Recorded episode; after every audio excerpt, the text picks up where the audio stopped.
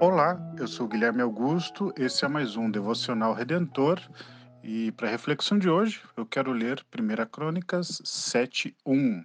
Vamos lá? Estes foram os quatro filhos de Zacar, Tolá, Puá, Jazube e Sinron.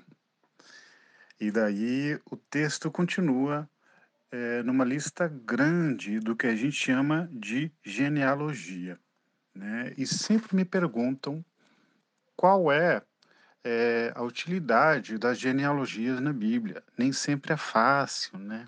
É complicado você ler, né, no, seja no Velho Testamento, seja algum outros textos do Velho Testamento, essas intermináveis listas, né? E é comum encontrar na, no texto bíblico essas genealogias. A grande questão das genealogias, e essa é a parte que eu acho super interessante, apesar de não ser fácil de ler, é que você percebe uma coisa bem curiosa: Deus agindo.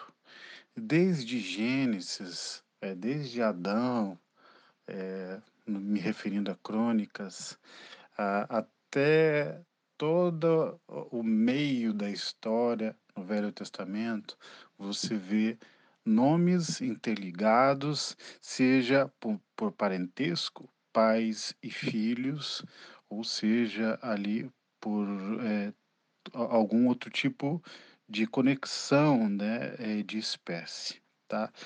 Todas essas genealogias que é uma palavra limitada, ao meu ver, é, descrevem Deus agindo continuamente ao longo de toda a história do seu povo.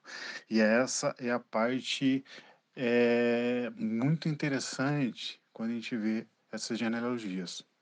Não há aleatoriedade no Evangelho, não há acasos, não há é, histórias que Deus não saiba, que Deus não conheça e que Ele não esteja dirigindo para o seu propósito, né? Eu costumo falar que nós fomos encontrados por Deus. Nós não encontramos Ele sem querer, como que uma descoberta milagrosa. Não, nós fomos encontrados.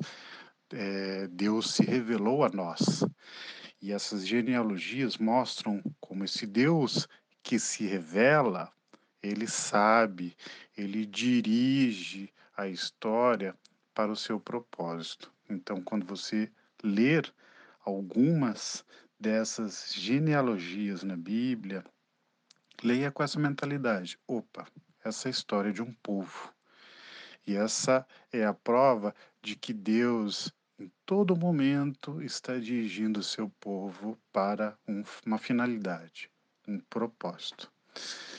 Esta reflexão e nos vemos no próximo áudio.